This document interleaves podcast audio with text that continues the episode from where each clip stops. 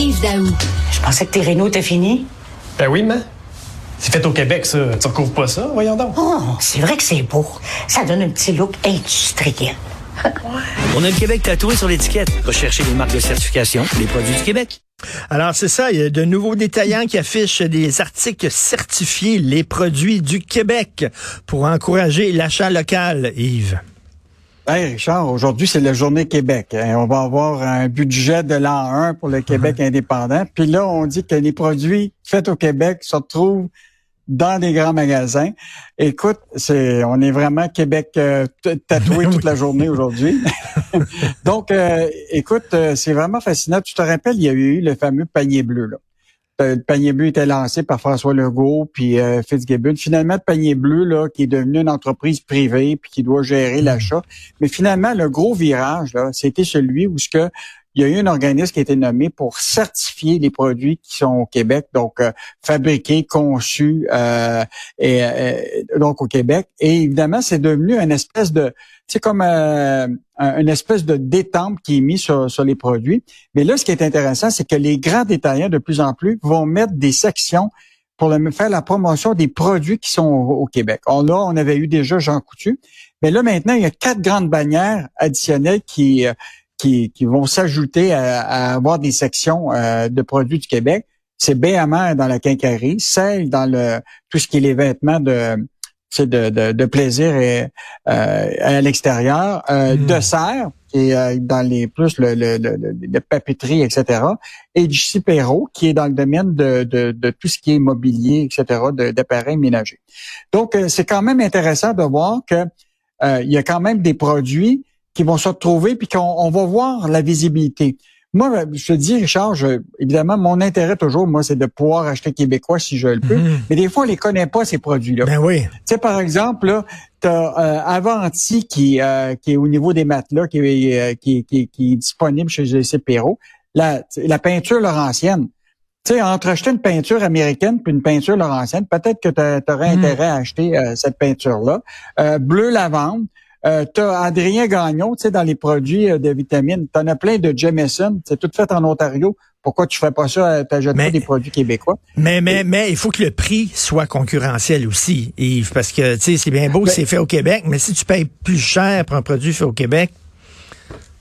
Ben, Richard, moi, je, regarde un produit que, que j'ai toujours regardé au début de l'hiver, là.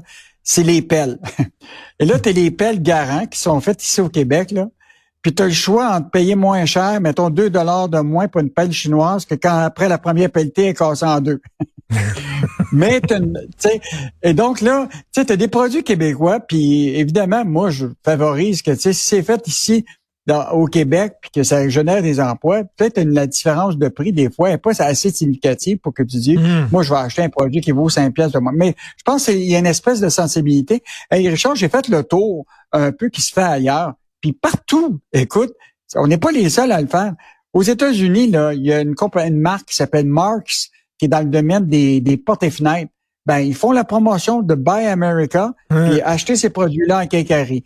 En France, il existe un affaire qui s'appelle, pour les produits ménagers, tout ça, qui s'appelle les produits ProNet, 100% fabriqués en France depuis 25 ans. Ben, ils hmm. font la promotion de ça dans, ben les, dans les quincailleries. Fait qu'on n'est pas plus fou que les autres. Euh, et donc, l'idée, c'est que ce, lancement-là, il est fait ce matin euh, dans un BMR de, de Blainville. Euh, donc, moi, je pense que l'idée, là, c'est peut-être de sensibiliser aux gens des marques qu'on connaît pas. Tu sais, par exemple, il existe un, produit de, de blanchiment de, de, l'eau de Javel comme Javex, là.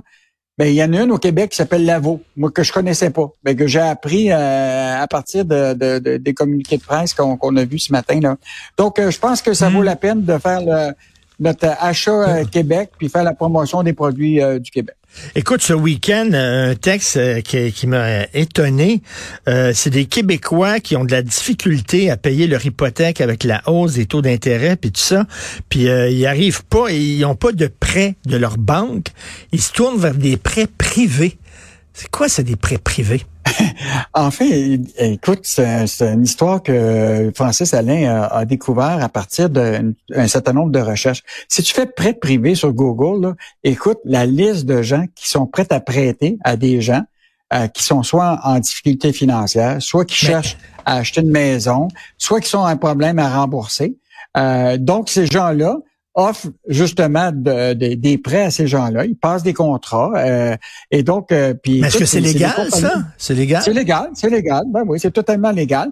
C'est juste que là, tu prends des, des, arrangements contractuels avec eux. C'est comme un contrat, un contrat privé. Ils vont te faire des prêts entre 10, 12 et 15% Mais tu sais, quelqu'un, par exemple, que sur sa carte de crédit, je sais pas moi, euh, tu sais, des, des soldes qui datent puis que c'est à 27 puis 30 ben, tu sais, peut-être que si la banque veut pas te faire un prêt personnel, tu comprends-tu, pour rembourser ton solde, peut-être que c'est peut-être une euh, solution. Mais évidemment, c'est étirer la sauce comme d'habitude, étirer l'élastique, parce que si tu es déjà coincé, euh, ben ça risque d'être encore plus difficile de reporter de, ah. l'endettement puis d'avoir des, des, des, taux d'intérêt. Mais comme disait le Pierre Fortin du syndic, c'est que là, tu peux avoir une famille qui a 100 000 pièces de revenus bruts, il y a une hypothèque de 350 000, il y a une marge de 10 000 et une carte de crédit de 5 000, puis il, il en arrache déjà. Comprends-tu? Ben oui. Fait que si tu vas rajouter encore des, des, des, prêts privés. Mais, mais, mais, cela dit, j'espère qu'ils prennent pas l'argent chez Johnny, parce que Johnny, si tu rapportes pas l'argent dans les temps, euh,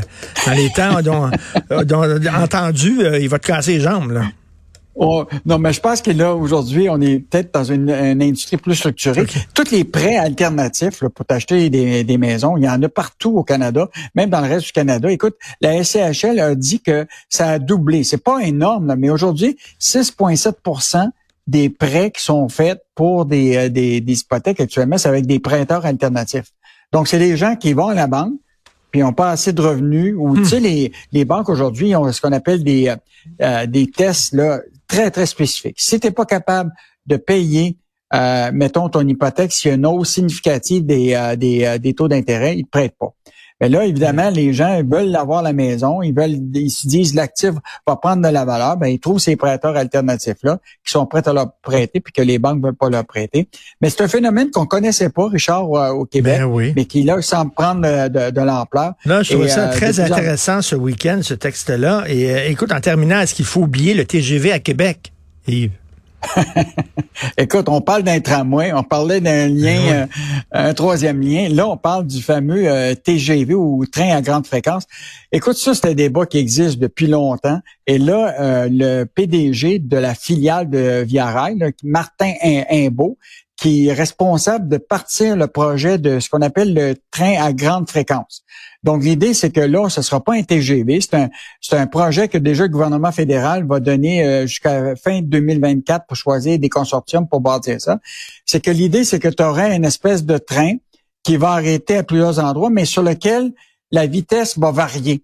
Donc, c'est sûr que dans des zones plus de densité, ben tu vas euh, aller plus lent, mais dans les zones où tu as moins de densité, il va aller plus vite. Il pourra aller jusqu'à 220, 240 km à l'heure. C'est un projet qui est, qui est parti, il y a de l'argent prévu, mais évidemment, il y a beaucoup de gens qui disent, au lieu de dépenser 35 milliards pour un projet comme ça, pourquoi tu mets pas 60 milliards pour bâtir un vrai TGV? Et euh, et juste te rappeler, là, tu as voyagé en Europe, là, tu sais, tu as des villes, là, comme prends, par exemple Toronto, Montréal, tu as une population de deux villes qui fait 10 millions. Si tu prends Lyon et Marseille, là, c'est 4,2 millions d'habitants. Mmh, et eux mmh, autres, ils ont un TGV. Mmh. Tu comprends-tu?